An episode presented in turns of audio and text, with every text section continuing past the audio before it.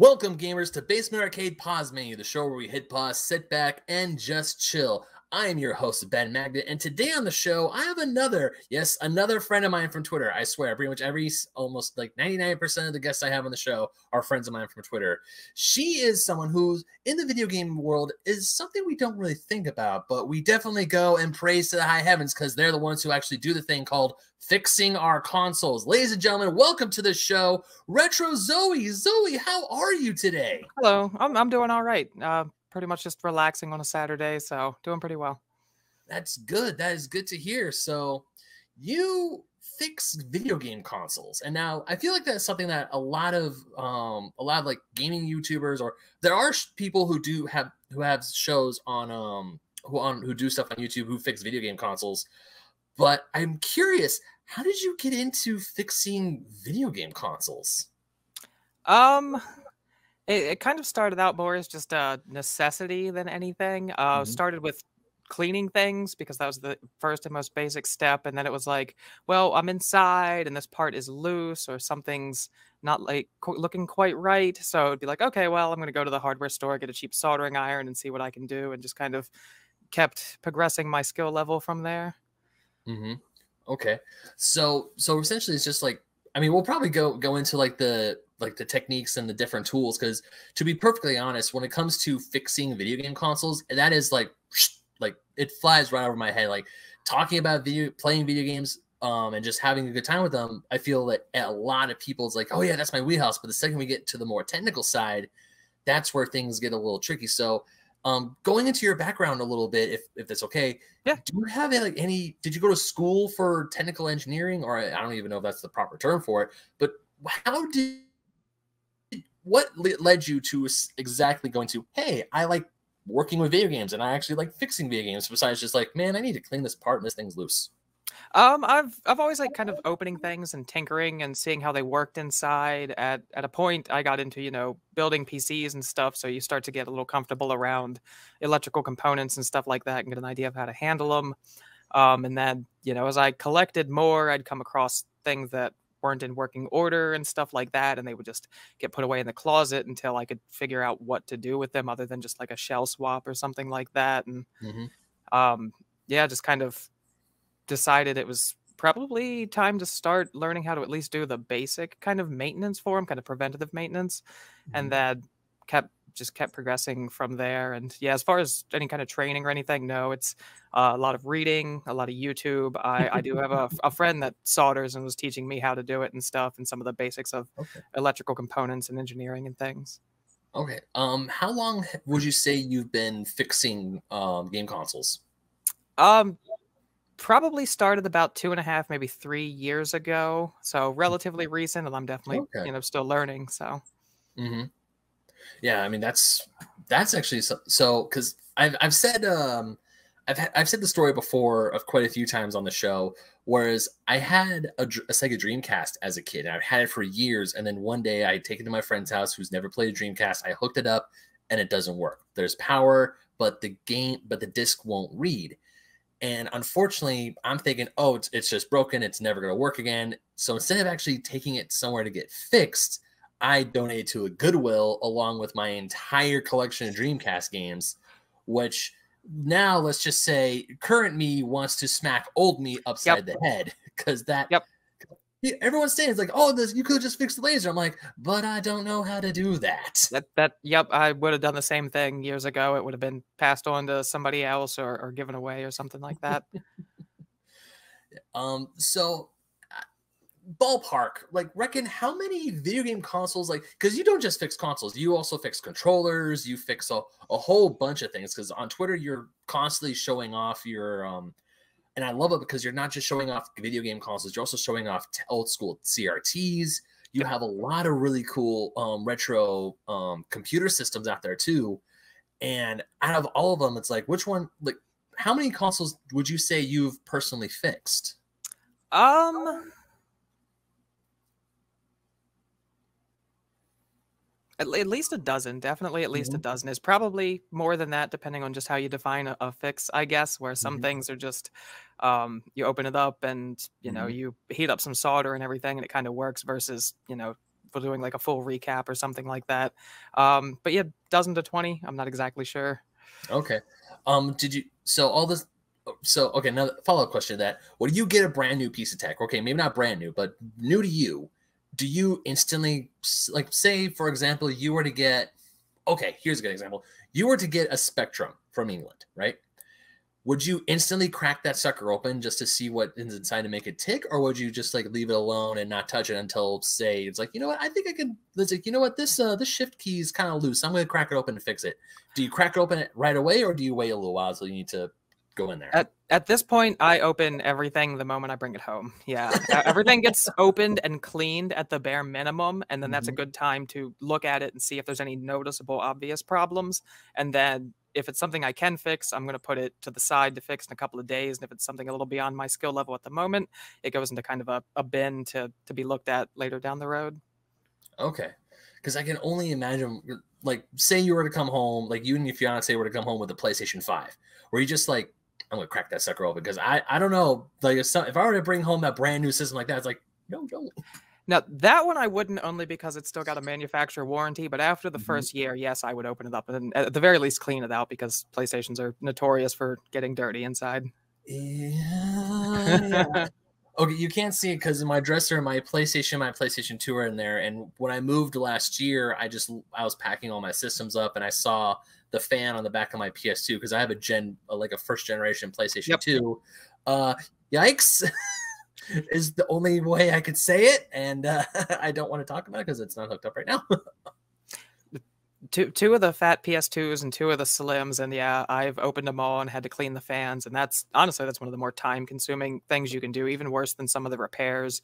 Um, mm-hmm. Just trying to get inside and get in between all the blades and everything. Mm-hmm. Now, there's one fix that I remember my family actually trying. So you might not, I don't know if you know about this, but the original, like the first gen, the fat PS2s, um, mine, specifically mine, has had a very lingering problem, which caused me to not buy certain games because those games were blue discs. Like if you look on the back of the box, it says a compact disc instead of a DVD ROM. Because my PS2 would, it was like, it's a coin toss. It's like some days it would work, some days it wouldn't. And do you have like a good fix for that? Because I remember back on Tech TV before it became G4, they said, "Oh, just here's the guts of the PS2. Here's a little gear. You just move it and then you turn it on, and if it works, you're good. You don't have to fix it." But of course, we tried it and didn't work. I I did not. That was the same with my childhood PlayStation 2 that I grew up with. It would not play the the blue discs whatsoever. Um, I haven't come across one of those blue discs in years since I really started collecting a little more heavily. So it hasn't quite come up for me yet. So yeah, I'm mm. actually not not too sure what the fix for that one would be. I because I have no idea because I know a friend of mine had a PS2 Slim and he had a few blue discs in his collection and of course those worked absolutely perfectly fine. I don't know if it's just maybe because my PS2 was an older model and sometimes the software or the CPU I don't know if it had to do with the CPU or whatnot. Once again, I'm not super technical, all I just know is I put disk in system, system decides to not work. Sometimes it does, but most of the time it doesn't. Yep, definitely remember that. Yeah, bloody annoying. I, mean, I had to not only just teach my parents which system to buy to buy for my brother and I, I also had to show them it's like yep. this part means good, this part is bad. Uh, I think I'm pretty sure I did the exact same thing back then. Where it was like, no, make sure it doesn't. Yeah, it doesn't say the CD-ROM on the back man those those were the days. I remember the first time we really had to fight them is for the GunCon games. Like we had time crisis 2 and Ninja Assault. First of all we didn't know where to buy those games because like target walmart and even gamestop didn't have them unless it was like a, a, a find. We find a store and then we bring it home like oh wow the disc is blue. And sometimes time crisis 2 would work yep. and then other times it wouldn't and it would just drive us up a wall I also had Time Crisis too, and had that exact same issue. Yep, I remember that very fondly. oh, man, that that one birthday though, I did get Time Crisis 3 for the PS2, and thank God it was a DVD ROM. like nice. right when I opened the box, I instantly flipped it over and was like, "Oh, thank God." yeah. So, out of all out of fixing uh cons, do you prefer to fix, say, at home consoles, or do you also like to um, fix handheld systems as well? Um, I I like the home consoles a little bit Mhm. more. Handhelds are fun, but part part of the you know portability of them is how compact everything is. Um, they're a little harder to work in, but they can also be a little more simplistic. Um, Game Boys are relatively easy to fix. Uh, a lot of the times, it's simple corrosion. Um, especially Game Boy Colors are notorious for their speakers going up, and that's a, a two minute fix easily. Um, something like a Game Gear, I have yet to work on doing like a Ooh. full recap or something on that. Mhm. Um, I would like to do that. I would definitely give it a try if I had the opportunity. I just haven't haven't come across one in the wild yet to pick one up. Okay, yeah, because I phew, Game Gear, that's a thing. I remember uh, the last or a few episodes ago, um, I had some friends on. We just talked all about handhelds, and Game Gear came up a few times. Mhm. I mean, both in the good, both in the good perspective and the bad, because you know six AA batteries were eaten up in three to four hours. So, I've been kind of dying to know what console do you just absolutely hate working on? Like you see a console at the store or you're just anywhere out and about, and you just look, you see that you see the box or you see the, the console itself, you just go, I don't like you. Eh, Honestly, it's probably the PS2. Oh, Yep. The yep, I I love the console itself for the games, but the fan is terrible. The battery's hard to get to. The lasers are constantly going bad on the fat models, and that's if the um, disc tray isn't going bad as well. So they're just you can get one that have it'll work perfectly, or it'll have literally every fault possible. Wow, the most the, the best selling console in the entire in like the history of video game consoles is also the most annoying to fix. Who'd have Yep. thunk it? Well, there there are a couple revisions too, and the later revisions are a little bit easier to get inside, but the the oldest ones are packed in there pretty tightly. So hmm Yeah, I can only imagine that if you and I were to ever meet IRL, and I would give you my PS2, I'm scared you're either gonna look at me dead in the eye and say, "Chuck this into a fire," or you're just gonna take a sledgehammer to it. Because we all know um Sony's consoles, as in while they function s- mo- when they do function, they function great, but they are as strong as a toothpick. Yes. That's Whereas that's unfortunately it. And I would say, yeah, they're uh, very much like the the classic case of German engineering where they work Mhm. wonderfully, but they're so over engineered that there's no way to do it yourself. it's just like a gust of wind, like you it falls over, then all of a sudden it just it's break. Whereas a N64, you drop a 60 pound CRT on that sucker, it works like no tomorrow. So aside from fixing consoles that you don't like, what are the ones that you just love taking apart and love working on? Um the Sega Genesis, especially the Model Ones, are Really? ver- yeah, they're very straightforward. They're very simple. Um, you know, there's a handful of capacitors on them. Um, the only downside is is that a lot of them come with like bodge jobs from the factory. So there's Mm. always these wires running around, but generally they they're not the part that fails. It's they they were built during the capacitor plague, so that's usually the number one issue, and then number two is going to be any kind of mechanical wear. Um, the power port or the AV port on the back tend to get worn out from people unplugging them and plugging them back in. hmm But yeah, that's Okay. usually about it. That's oh wow, because I was, I mean, forgive me for making an assumption, but I because I, would think that because Nintendo is normally easy, because you know, a they're durable as all hell, but also I would every time I see, I would watch like your videos or and other people's videos taking apart Nintendo consoles, i.e., a Game Boy or Super Nintendo. It's very straightforward. It's like, man, that looks like an easy fix. Maybe I can do it if I had the right amount of tools. But hearing that the Genesis one's your favorite, that I was not expecting that. That's pretty cool.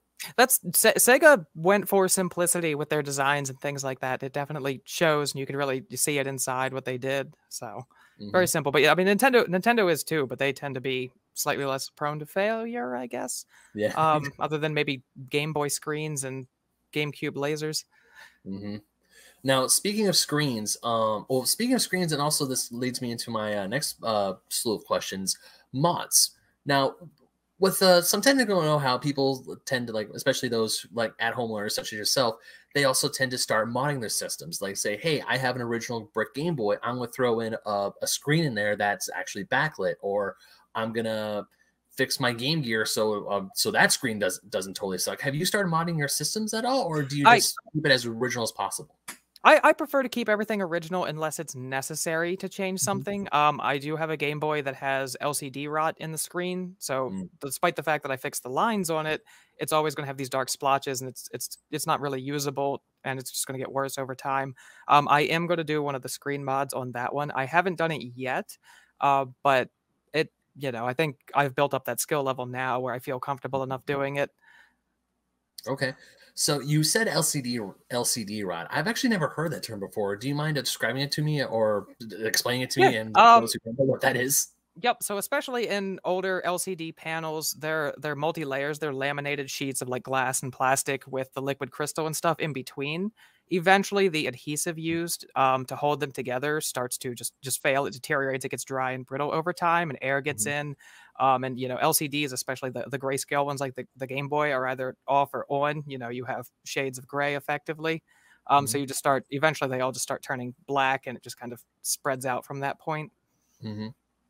Okay, because I've heard about disc rot. Can you tell me a little bit about disc rot or uh, disc, disc rot? Disc Blech. rot. Yep, it, it, exact same premise. Um, laser discs, CD, CD-ROMs, DVDs, and so on. Um, especially the earliest ones are the same thing. It's laminated plastic with like a, a reflective, slightly metallic sheet in between it, um, and eventually the adhesive that holds them together starts coming apart as well. Wow. Okay. Because I mean, when you when when we get physical games, especially we we, we trying to word this right. Can you tell I just woke up a few minutes ago? Because with physical games, because there's been a lot of talk about, or not a lot of talk, but there's been debates in circles about physical games versus uh, digital games. Of course, I I prefer team physical because I like seeing all my games on a shelf. But hearing about disc rot, because you think you have a game like I remember my parents telling me when they would buy me a video game, say, This is your game. You can have this for the rest of your life or you can sell it. So hearing about things like disc rot or just consoles just completely breaking now kind of freaks me out. What would you say would be a good way to say prevent disc rot? Um, unfortunately, there's not a whole lot you can do, but keeping it Uh-oh. at a consistent temp, yeah, keeping it at a consistent temperature is just is definitely going to slow it down. Mm-hmm. Um, because just like you know, any anything hot, cold, hot, cold is going to cause you know expand and contract and so on. Mm-hmm. Um, and a, you know, light is probably a contributing factor and things like that. Um, but there's not really a whole lot of yeah, I don't want to say studies. That sounds a little too official, but a lot of the the evidence of it has been anecdotal. Um, usually it's, you know, manufacturing defects and things like that in the CDs. If they're producing hundreds of thousands a day, one or two are going to slip through that don't meet spec. And those are probably the mm-hmm. ones that'll succumb where others will continue to last for decades. Mm-hmm. Um, but basically, yeah, keep them at a reasonable, consistent temperature and keep them out of sunlight, and they probably should last a longer. Okay, so essentially, keeping my entire video game collection in a dresser sounds like a good idea, then, right? Yeah, that that should work just fine. All right, cool. See, you're doing good. no, because it's bumming me out because unfortunately, where I record and also where I mostly play my video games, I don't have a whole lot of space to display my entire collection. Mm-hmm. But I guess that's a good thing because we do have a window on the side, even though it is curtains. Sometimes light does kind of creep in. So, all right, that's good. That's good to know. Um, so what other tips would you say? Because you fixed you fixed like a dozen or maybe twenty or so consoles. Do, have you implemented your own rules to keep consoles or to keep um, controllers nice and pristine? Is there like a definitive way that's like, hey, this is gonna make it last longer, or is this look, you're gonna use these controller like controllers especially because obviously they wear out with time. You're constantly hitting mashing buttons. Um, what are some of the best ways to keep your controllers running for as long as humanly possible? yeah, as far as you know, any kind of preventative maintenance goes, um, one, keep them clean. Um, you know, something like analog sticks, they're going to stop working once they start getting gunked up and stuff like that. Um, at some point, you probably will have to open up any controller just to clean out under the sticks, uh, lubricate it if you can. You'll have to replace the the carbon contact like rubber pads um, mm-hmm. eventually because those you know they're being pressed down physically, so they do wear out over time. Um, and you can almost always buy you know aftermarket ones that'll fit nearly any controller, at least any mainstream controller that's out there. Um, and then don't knock it around. I'm sure many of us, especially as children, were, were guilty of throwing them against the wall when we lost and things like that. You know, um, I, I lost a few PS2 controllers that way. So, um, but yeah, other than that, as long as you, you know, you take care of them, don't let them get too dirty. Um, mm-hmm. You know, do the some uh, proper things like the, the, lubrication for, for moving parts and things like that. Uh, about the only thing you can't permanently preserve would be the original N64 controller. Oh, really? Why is that? Yeah, it is a plastic joystick in a plastic bowl with a plastic mechanism. Oh. Um, it's just going to grind itself into dust no matter what you do. Mm-hmm. Yeah, so they just easier to replace than worry about repairing. Because I've seen I'm I'm going to assume you've seen it too because people constantly be on Twitter, on YouTube, constantly talk about how the N64 is just uh absolute. I, I want to, I don't want to say a monstrosity, but it kind of is a monstrosity because you know because you have you have the lawsuits for trying to play Mario Party yep. where where the analog stick screws up your hand. You have the third party ones that just aren't the same. So that's kind of a bummer to hear that N64 controllers was the most one of the most iconic video game controllers out there yep. are kind of like they're no matter what, they're gonna be screwed. That's that that's exactly it. Yeah, no no matter what, they're as long as you use them, they're gonna continue to wear down to the point where the stick is just gonna just give up and it won't have any resistance to it or anything like that. Mm-hmm. Um, they make drop-in mods that are like the GameCube one. They make I've even seen online uh, metal replacements, which should last mm. much longer and stuff like that. But yeah, the the original part inside there is it, it has a shelf life and it's eventually going to give up.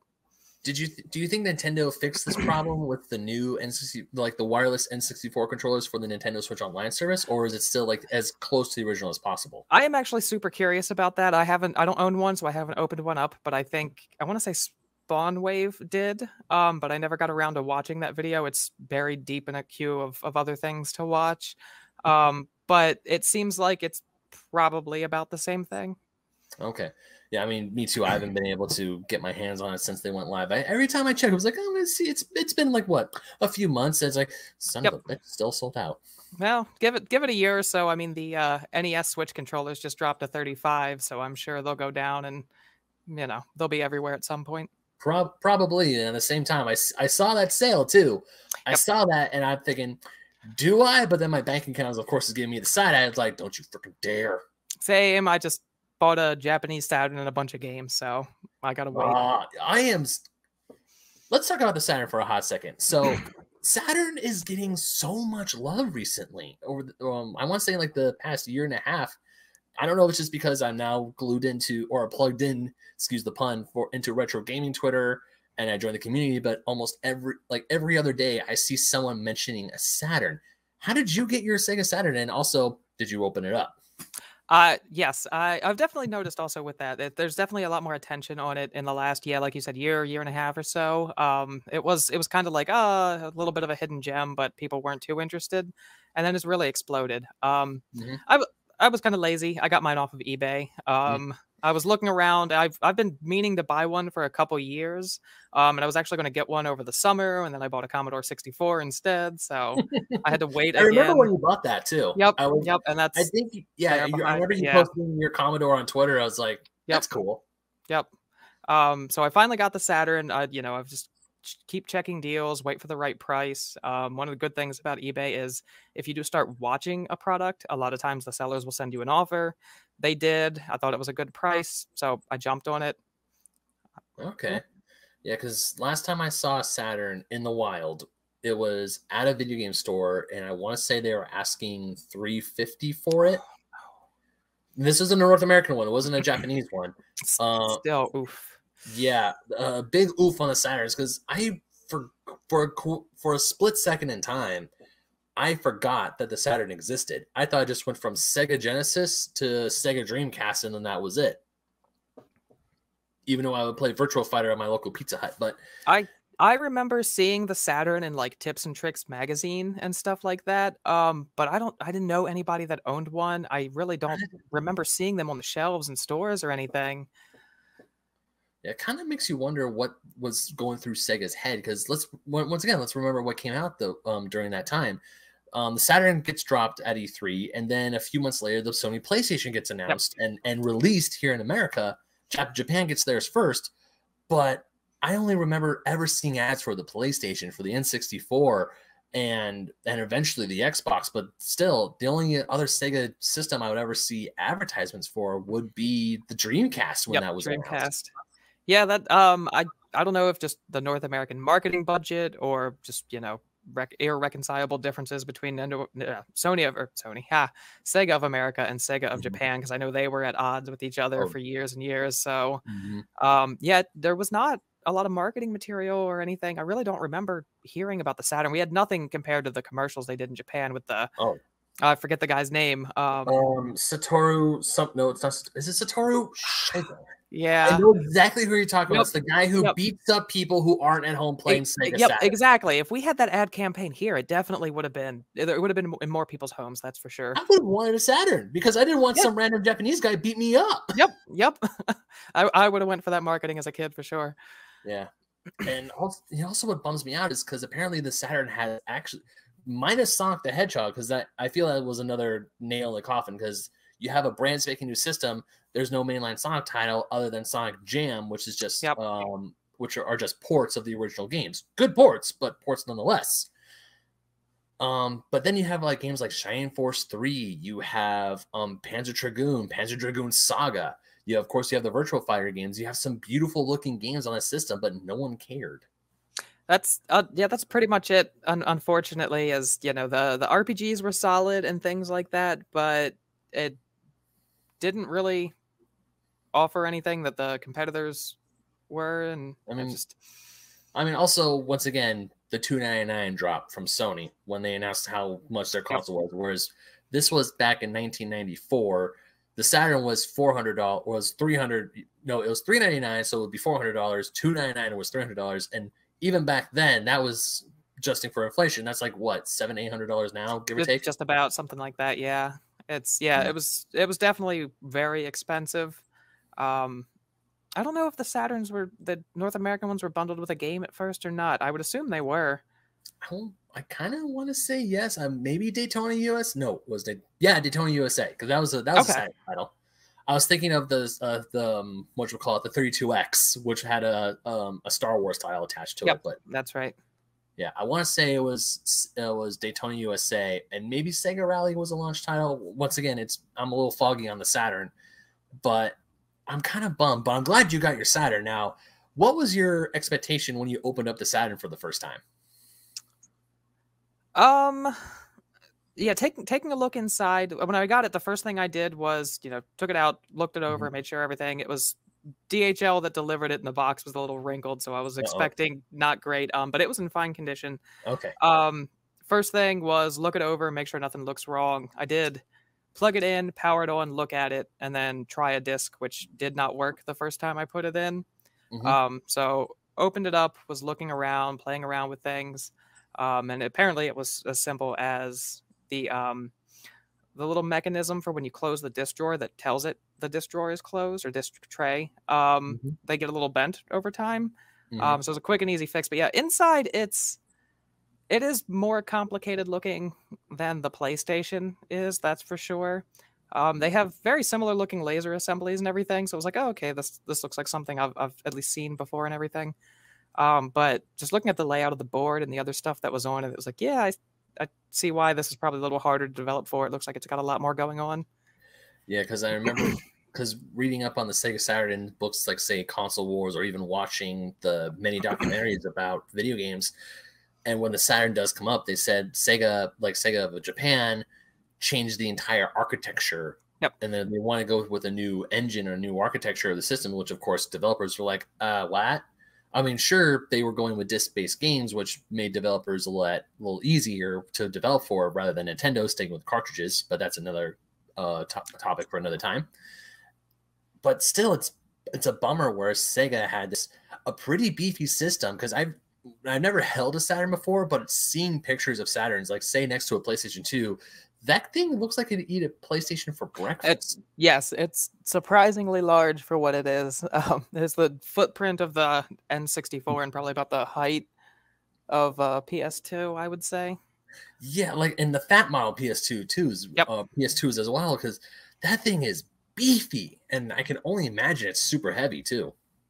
It is, yeah, it is surprisingly heavy. Um, I mean, the Dreamcast is too, so you know it's like super dense inside, but um, you get used to something like a PlayStation, which probably the heaviest part in it is the the disc mechanism itself, and the rest is all quite light. Uh, but yeah, the Mhm. Saturn is surprisingly heavy. Yeah, I mean, I was recently doing some research on a on a system called the Sega Pluto, which was was like a beefed up version of the Saturn, which actually had a hard drive and an Yep. internet modem built in. But of course, it's like yay! I couldn't even that big. It's it's a big honking thing. It was yeah. It's uh, at least the couple that I've seen um, online. They're yeah. They they look like like a DVD player from the time. Like they would they would go on a shelf with stereo equipment. They yeah. oh man, you just you the second you said DVD player, I just got flashbacks to when my family got their first DVD player, and it looks just like a Sega Saturn. Oh my gosh! or it could have looked like a Sega Saturn. It's just it had a disc tray instead of an open the top thing. Yep. So aside from cleaning and opening up the insides of a video game console, um, obviously we can't really open up a, a video game disc because you know that would destroy the game. But do you like also opening up video game cartridges, like say NES, SNES, Genesis?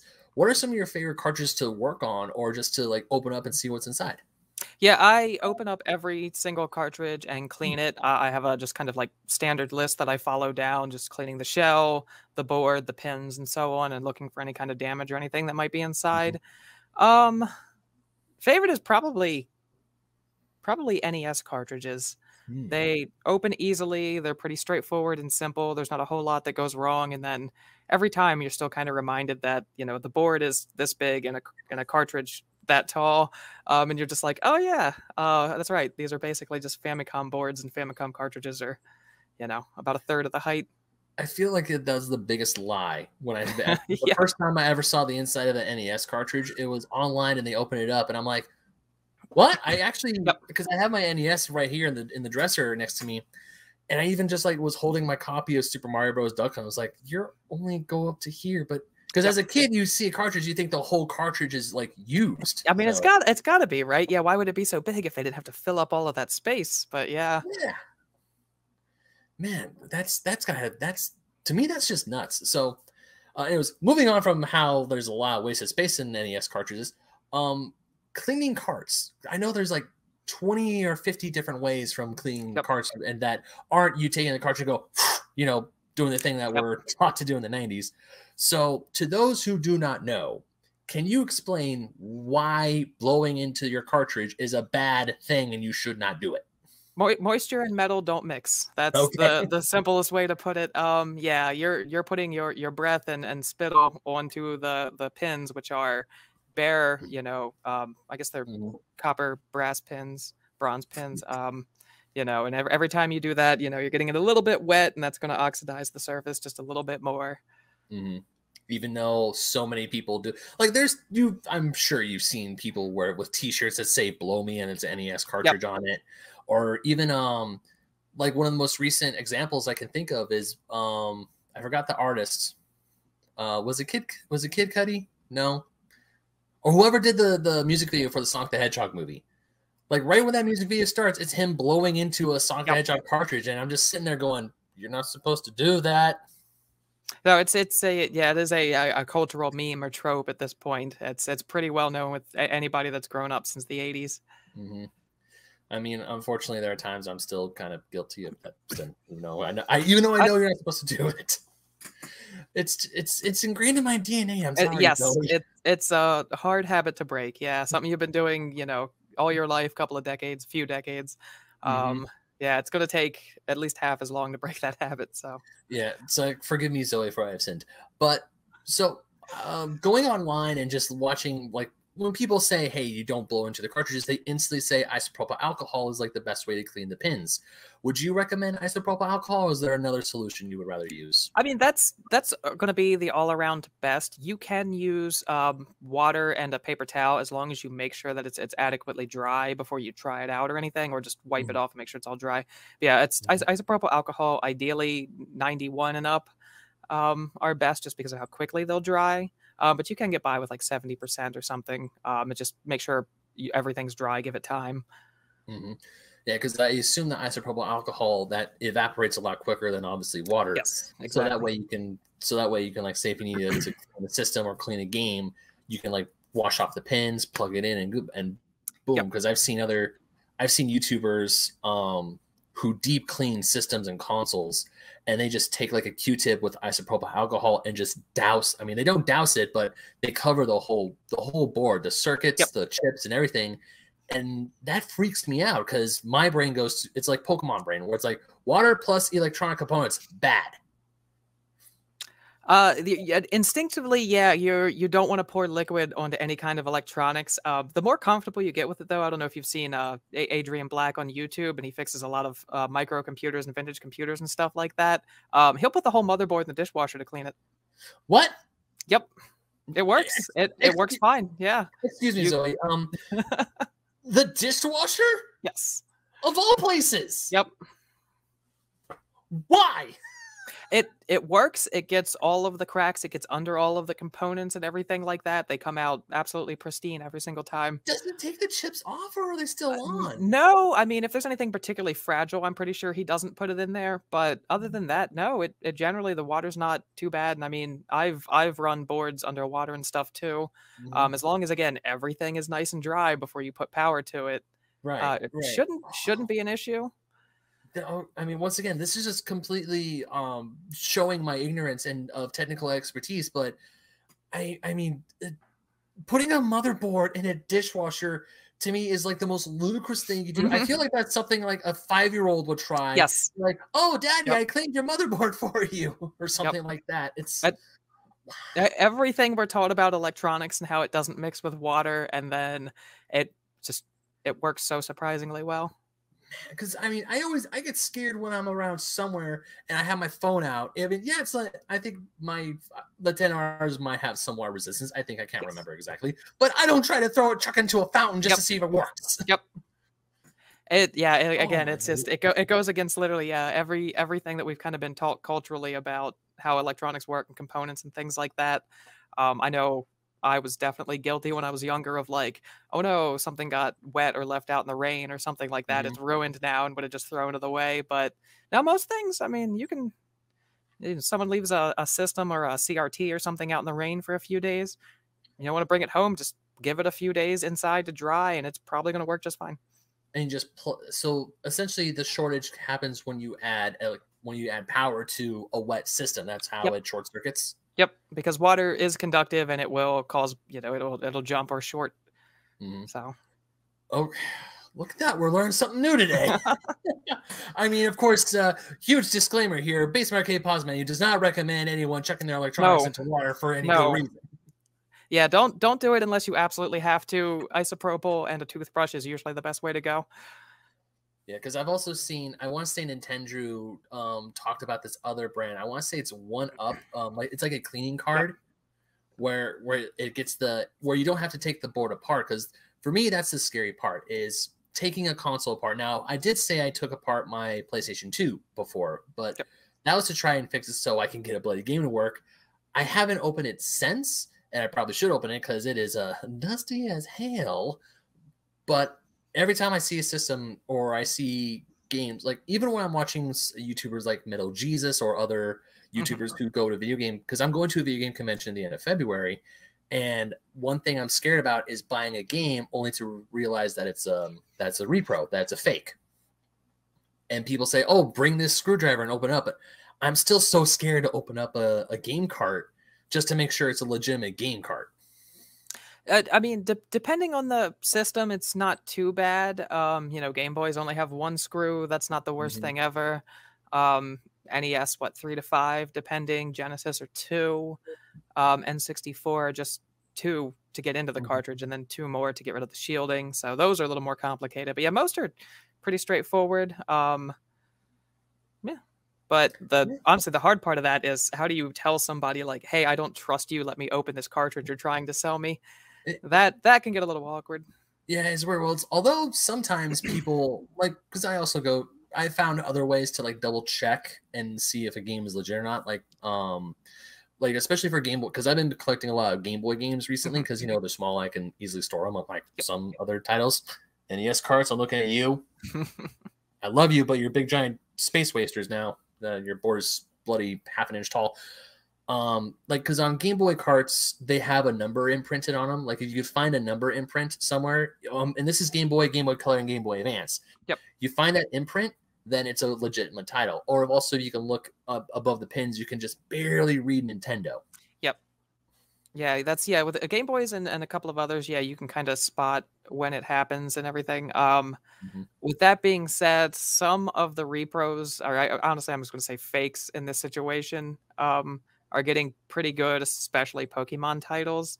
Oh, Um, Lord. some Mhm. some have the stamp. The Nintendo Gold Seal matches color almost perfectly. Uh, about the only difference is, yeah, the Nintendo printed on the board isn't going to be there, so you really do have to look hard at some of those. Mhm. I mean, not not gonna lie, because I every time I've gone to the habit, especially for Game Boy Advance games, because those games are now just like jumping Yep. up in price like everything else in this world. Um, because there are a few sellers I trust and I like, and they do say, yeah, we open them up, we clean the card, we clean the cards, we make sure it's authentic. But even then, I'm look because there are times I'm looking at, it, I'm trying to find the stamp, and I hit the seller's like, it's real, trust me. I'm like, it's like, dude, come on, it's real. It's like, yeah, I know, I just Yep. wanted to. It's my own. It's for my It- it- own yes, e- e- exactly. It's for your own peace of mind, and there's nothing wrong Mhm. with that. Yeah, I uh, I've, I've been lucky that if I've questioned at the uh, retro game stores that I've gone to, or like we can open it if you want. Like we could, I got the screwdriver, so Yeah. But uh, if they offer, that's usually enough for me to be like, yeah, I trust you. Then that's fine. Yeah, because I remember, like once again, Metal Jesus, um, and a few other YouTubers, classic YouTube or not classic YouTubers, that's classic video game, retro game YouTubers would say if um normally a seller who is legit and wants to sell you a real copy of a game, they will they normally should have no problem with you opening up Yep. just to double check Exactly. because also that's peace of mind for the seller and of course peace of mind for the buyer. And it's like, hey, if I can make a sale out of this game, I gotta make sure it's legitimate. Because Yep. if I were a seller, because when I used to work at a toy store, um, we had uh, and this isn't video game related, but it's Pokemon card related. We had Pokemon cards for sale, and one time a kid walks in the store and we had this huge stack of Pokemon cards on the side, and it was like it was like five for a dollar, and all, they're all common cards, super cheap. So this kid's like rummaging through them, and he's like picking a few out, and he comes up to me, he's like, "Hey, just let you know, these are fake cards," and I'm like, "What do you mean they're fakes?" He's like, "Yeah, they're, they're not real." So of course I I like feel a real card, and he's telling, it felt weird because normally me being I'm 31 years Yep. old, I grew up with Pokemon. I should be teaching this kid how to Yep. find a fake, and that he, it's the opposite, and I'm I feel oh crap. So then, of course, when a customer would come in and ask to see the rare Pokemon cards, and we had three Charizards in the back that were that um, our owner priced at twenty dollars each, Mhm. and I couldn't. I would feel horrible if I sold him a fake card. So I told him was like, I told him beforehand, like, look, I'm gonna double check to see if these are fakes, and I checked, and I'm like, I'm pretty sure these are fakes. I do not feel comfortable selling these to you because I don't want to sell you a fake card. Of course, my when my when my manager comes in, I tell him I was like, look, these are fake cards. We should not be selling these fakes, or if we do, we have to tell them they're fakes. Yep. So, yeah, that was a bit of a yeah. Sorry for that. no, tangent. it's I, it's it's totally true. I've hung out in, in plenty of comic shops. I've come across the the fake Magic the Gathering and Pokemon cards as well. Um, but I think especially with the I'm assuming the the volume and scale that you guys dealt with them, it's probably a lot easier to slip past if you're dealing with hundreds of cards in a day than being the one person there once a week looking through the stack of cards. Yeah.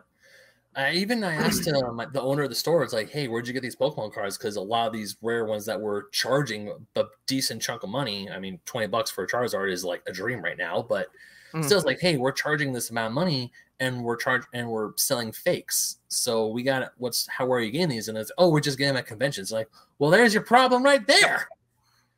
Eventually, because I brought this issue up, we actually took those binders off the table and we just resorted to selling Pokemon, uh, like actual real TCG booster packs. Yep. And yeah, because that was I'm pretty luckily I didn't get in a lot of trouble that day because he was like, Why you need to we need to sell, sell, sell, sell. I was like, dude, I'm not selling fake cards. I, I mean that's you know it's it, it's probably going to cost some money, but it's probably better for business in the long run if people aren't Yeah. going to you know feel like they're getting ripped off.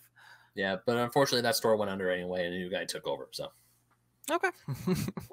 I, either way, but yeah, going back to say fake video games, um, I know one way to spot a fake is of course look at the label, try to find a stamping and Nintendo. But when you do, like, say you you bring your um, was it a, tr- a tri-tip screwdriver? That sounds. Uh, It, it depends on what uh, Game Boy Advance cartridges use the Tri-Wing. Um, otherwise, Tri-Wing, game ga- game game bit is what Nintendo and Sega Genesis cartridges used.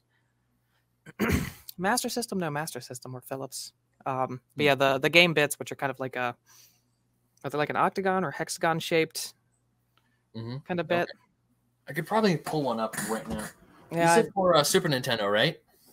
Uh, yep, Super Nintendo, Nintendo N64. Yeah, I've got mine within arm's reach as well. Actually, I can't even find the. Oh wait, no, never mind. Oh yeah, yeah, yeah. Right. So this is my roommate's copy of Fatal Fury. Um, audio members, I'm sorry you won't be able to see this, but yeah, the screws on a Super Nintendo cartridge are they don't have a divot inside. It, the the screwdriver has to fit around the um the screw. And what? So what kind of screwdriver is that? Uh, generally referred to as game bit. I'm sure it's got a Okay. proper actual designation, but everybody everywhere just calls it game bit. Okay, yeah, because I know for GBA's or tri wings.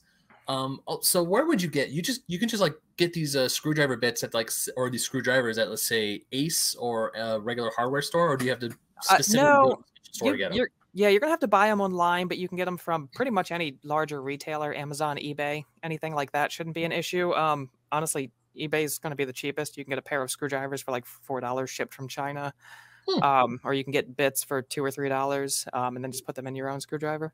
Hmm, I might just have to do that because I might be uh because I've been wanting to um get a screwdriver with this so I can once again go because every every time these YouTubers with they're saying like if you go to a video game convention or you go to a excuse me or you go to a trade show, bring your own screwdriver. It's gonna save you a lot of heartache in the long run. So when you open up a uh, board, like when you open up a game cartridge, what's the first thing you need to look for to say that is a fake? I'm not gonna purchase that. Uh, branding probably. Um, Mm-hmm. like you said, the Nintendo logo, Sega logos. Um, you know, a lot of custom chips are going to have whatever company's branding on them. Uh, Sony manufactures chips for everybody, so those might be in everything. Um, but Mhm. Nintendo has custom chips, Sega has custom chips with their own logos on it and stuff like that. Um, and then the other is an actual like chip with with pins on it versus the epoxy blob, just like that black dot. The yeah, blob, yeah. Yep.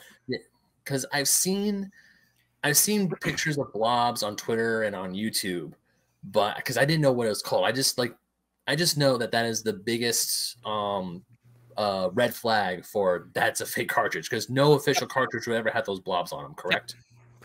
I there might be some Game Boy games and some Game Boy Advance games that used them from like really cheap companies um, that were official cards still, but for the most part, you should not be seeing that. Okay. Because I can only imagine just seeing this big black blob. I mean, of course, if the lu- luckily with reproduction cartridges, they or officially licensed reproduction cartridges, they will say repros on them. Yep. I mean, it might be small print, but they'll say this is a reproduction. And there's this other store that I go to. They will they'll, they'll sell repros, but they'll straight up tell you this is a repro. This is a fake card. The ROM is there. It, the game works, Yep. but this is not an official licensed copy. Yep.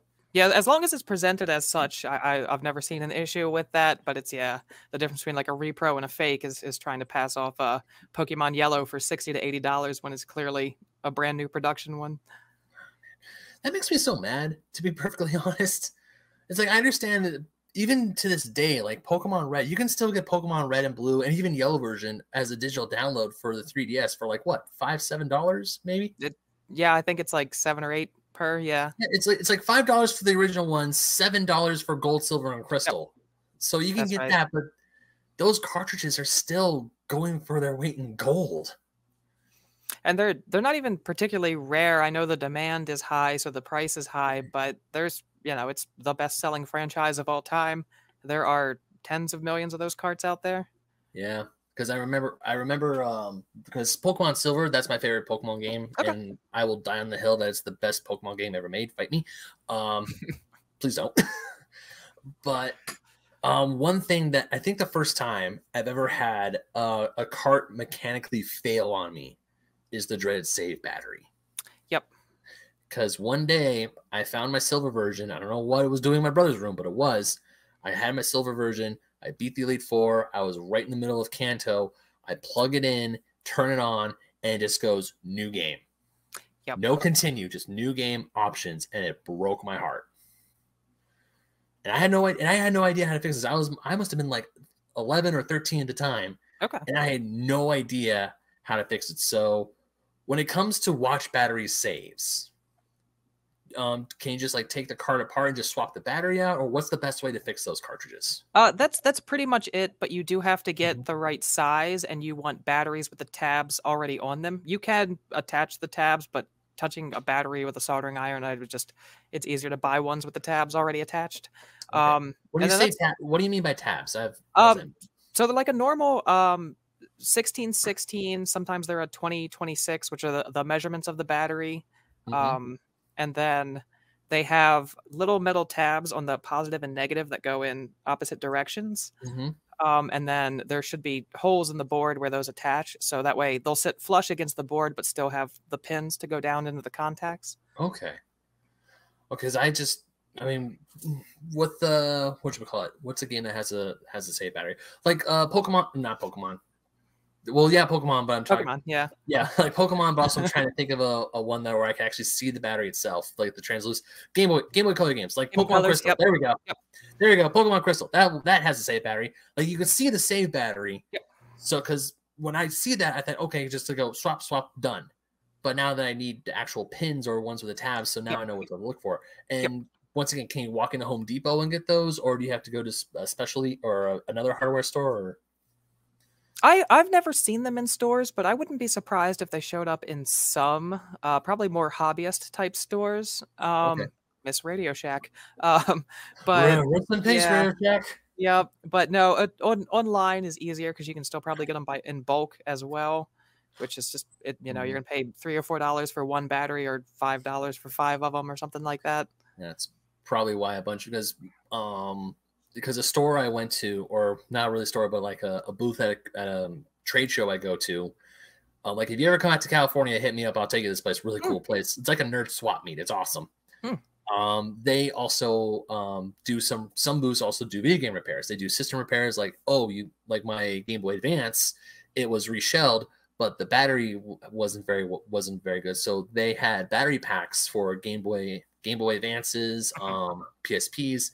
So if you still had the original battery, but you need a new one because you know it was dying and it was old, they can swap it out and fix it right there on the spot. Because I've seen people, I've seen like these. So I think that's where they get them because um, because I've never seen these in like actual stores before. But it's like, hey, here's a rechargeable battery pack for this these systems. Yep. And it even comes it even comes with the, the screwdriver you need to, which I think is actually pretty sweet. I have done two SPs and a original Fat DS battery, and yeah, they mm-hmm. all come with a little tri-wing screwdriver, whatever you need. Yeah.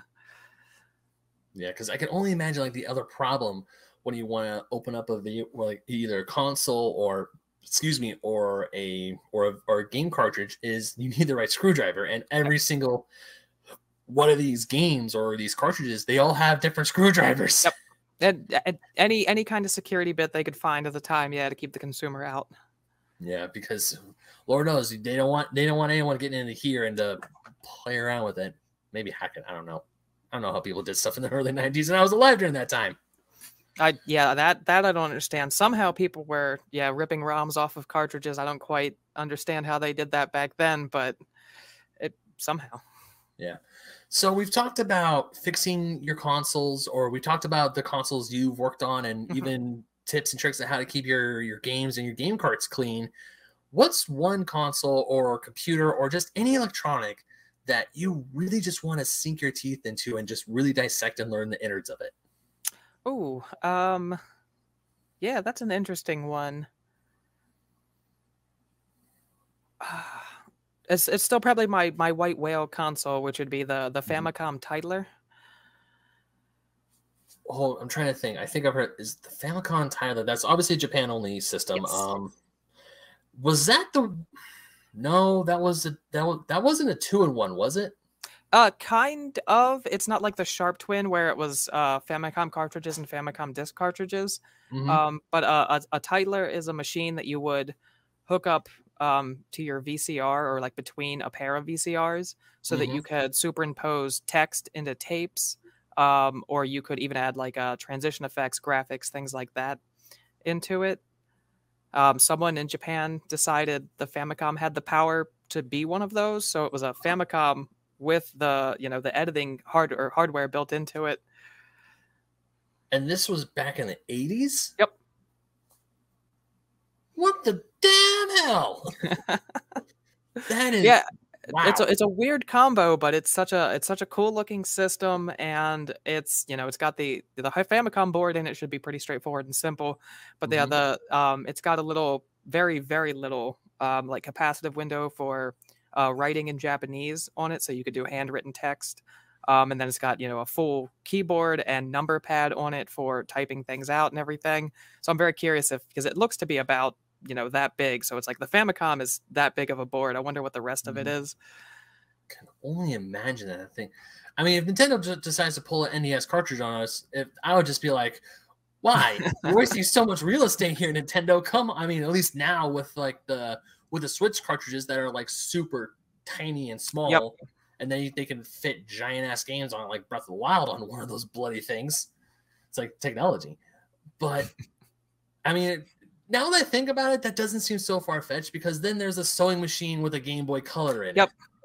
And I thought that was one of the weirdest periphery peripherals for any video game consoles. Like, here's a Game Boy Color, and here's a sewing machine. You could put your Game Boy Color in. It's like, It- what use is this for? It it sounds so wild, but I think about it from a manufacturing standpoint. Instead of building all your own, you know, custom hardware, your own boards, uh, sourcing chips and everything like that, if you can take something that has the processing power to do it that already exists, Mhm. why would you not? You just build an accessory for it. Yeah. Might as well. I mean, I think. Um, are you familiar with the gaming historian at all? Yes. Um, he did a video on once again another. Per, uh, it wasn't even a game; it was just a periphery for the Game Boy, which was a fish sonar. It was for a guy for fishermen Yep. to try and find fish in a lake or in a lake. I was like, this came out for the Game Boy. Yep. this There's thing a- existed. Well, say there's also one for the WonderSwan, which is a little more rare than that one, even. Mhm. I mean, I believe it. I mean, I remember my my rest in peace, my grandfather. He had an LCD Tiger Electronic fishing game, and my brother and I loved that fishing game, even though we didn't. I'm not. I have some Tiger LCD games, but but that for some reason that fishing game just worked, and it, it of course looked like a fishing pole. And of course, we're sitting in his easy chair, we're casting, we're Yep. trying to reel it in. But seeing uh, like, but seeing a cartridge that you can plug into a Game Boy, toss a thing into the water, Yep. and it's a sonar. It's like, hey, go here, find the fish. Just, but I mean, you would think the sewing machine would boggle my mind even Yeah. more. And now to learn that there's a machine out there with a Famicom board that was also used to put subtitles in VHS tapes. It's like, Yep. what? Man, kind of makes you wonder why a bunch of these never came out, huh? Yeah, uh, yeah. I, uh, I at least in the case of the Titler, it's real specialty equipment. Although you know, the height of camcorders, I'm sure everybody wanted to put "Happy Birthday" or what have you in their um, videos. But yeah, a couple of them where it's like, I, again, from a manufacturing standpoint, it makes sense to use someone else's Mhm. hardware. But is like the the demographic that's going to go out on a fishing boat with a sonar, the same one that's going to own a Game Boy. I mean, whoever did buy that, I can only imagine like poor little Timmy is fishing with his dad or his grandpa or, or whomever. Like Timmy and Susie, they're playing te- they're playing two, uh, they're playing competitive Tetris, and then they're uh, whoever whomever they're with just decides to snatch one of their Game Boys, toss it in, and they accidentally drop the Game Boy in the water. I can only imagine. I can only imagine that's happened at least once or twice in the span of its Uh, existence. it, it has to have. Yeah, it has to have. I'm going uh, say that's an accident and not an angry parent just chucking a Game Boy in the water because they're the kids were misbehaving. and also, I would not be caught dead taking a Game Boy out on a boat. No, I'd rather not. Yeah. I mean, if I'm playing Game Boy, I'm staying on the shore. I'm not going Yes. out in the water with it. Yeah, I think so. Yeah, But also, I'm of age, so I can also enjoy the alcohol. That's that probably helps.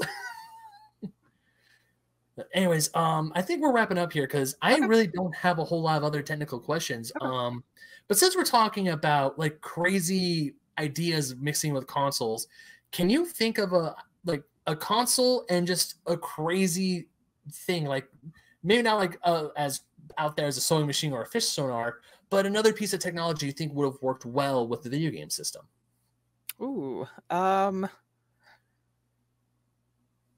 Like when you were talking earlier about the um, putting subtitles on VHS tapes, that makes sense to me in in a weird way. I mean, not to say that um, and if I were to see a Game Boy using a, a sewing machine using a Game Boy, I could say, okay, I could see how that works, or the Mhm. so- fish sonar one.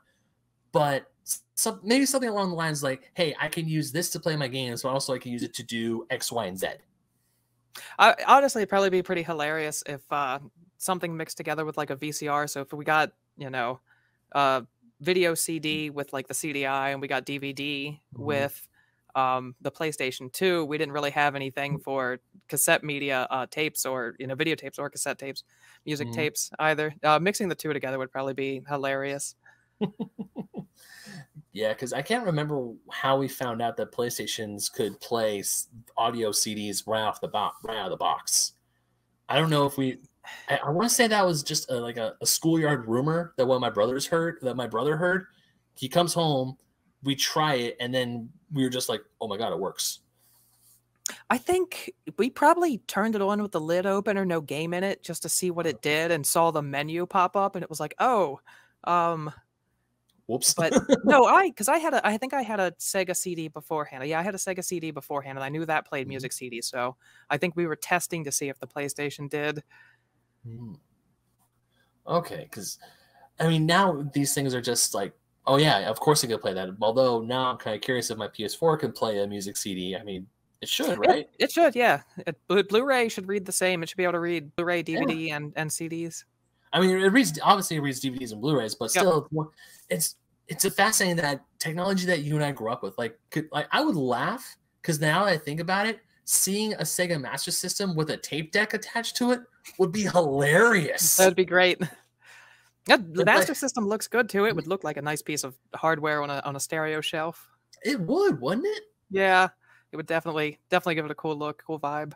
Yeah, I mean, although I do wish, I mean, if I knew about the JVC X'Eye, because I think that system is that's like Sega messed up on their Genesis Sega CD com- on their on their com what is it combo system, whereas that yep. X'Eye, oh, that's a gorgeous piece yeah, of hardware. Yeah, those those things look fantastic. Yeah. Yeah, man, you would think Sega would be the one to actually make their own products better as a two in one or even a three in one, but uh, no. The same went same went with Nintendo. I don't know why, but yeah, the the Sharp Twin Famicom is just so much more attractive than either the Famicom or the FDS. So you know what? I think that when you mentioned the um the Tiger Tiger T- Titler Titler, thank you. Yes. Why am I saying Tigress? Yeah, the the Tiger Titler why can I not say his name? Uh, That's that thing. The thing you said. yes. I I was thinking of the Twin Famicom because I yes. have seen that before. So okay. Now okay now okay now I know what I'm talking about. But but yeah, you would think that um Sega or Nintendo would be able to make these systems. It's like, hey, here's an all-one Sega Genesis. It plays 32X, Sega CD, no problems whatsoever. I want to say they were trying to do that with the Neptune, but then of course it just fell flat because yep. the Saturn was out and everyone was trying to go for the Sat or Sega was really trying to push the Saturn, but we all know what happened there. And if only the Dreamcast could play DVDs, if we would be in a different world. That's right yeah. If it had been a year or two later, absolutely, they would have they would have reversed that somehow, mm-hmm. um, and definitely made it the DVD player. Yeah, but oh well we, we, I mean, don't get me wrong. I love my PlayStation 2. It mm-hmm. that to me, the PS2 is the goat. It's the highest selling console for a reason because it was a cheaper DVD player and also had an amazing library of games. But the Sega Dreamcast had Sonic Adventure and Sonic Adventure 2, and Sega and the PlayStation didn't. Yep, yep. Sonic, Seaman, Crazy Taxi. Uh, I got Crazy Taxi and Sonic Adventure 2 for Christmas with the year nice. I got my Dreamcast. It was so good. Like, I never even heard of Crazy Taxi before. I plugged that sucker in when I got after I played Sonic Adventure 2. I'm like, I'm gonna try Crazy Taxi. I plug that in and I hear, yeah, yeah, yeah, yeah. I'm like, yeah, what just, yeah, just screams at you the moment you open the cartridge with all the offspring music and everything oh. like that. And you're just like, I'm ready. I am so ready. I, I downloaded that song on my phone because I was like looking through Offspring because I was on a big Offspring kick mm-hmm. when um, their album um, it's the one with the You're Gonna Go Far Kid, Hammerhead, that album of theirs that launched in 2008, oh, 2009, also known as the year I graduated high school. Mm-hmm. I was on a huge Offspring kick because I loved that album. And then I'm like going going through their songs and I say, wait a minute, this sounds familiar. Click. Oh my god, this is on yep. Crazy Taxi. Yep. uh, those are the good old days. Mm-hmm. but anyways, Zoe, thank you so much for coming on and uh, t- teaching all of us how to properly take care of our consoles and our systems. So, where can people find you on the internet? Uh, Twitter is probably the quickest and easiest, which is at retrozo underscore. Um, YouTube should also just be retrozo. Um, which been a little back on posting, but I'll catch back up to that. But yeah, t- Twitter is going to be the quick and easiest way for sure. Mm-hmm. Yeah, because that's I mean that's where you and I met on Twitter. Yep. yep. It's like man, take a shot every time I mention someone I, who comes on this. Like literally every almost only one person I can think of. No, two people who have been guests on the show outside of my friends from um actually no i lied three people three people outside of uh, my co-host on the fake nerd podcast i've known otherwise. Everyone else through here through twitter. Yep. Yeah it's a, the gathering hub for the the retro gaming community for sure so. Yeah and we've actually we found some good people on there thank goodness. mm-hmm. But anyways, so yeah, go ahead, give Retro Zoe a follow. I am Ben Magnet. You can find me at Ben Magnet 27 on Instagram and Twitter. And also you can find me writing for oldschoolgamermagazine.com and on the print edition. I'm getting published finally. Woo!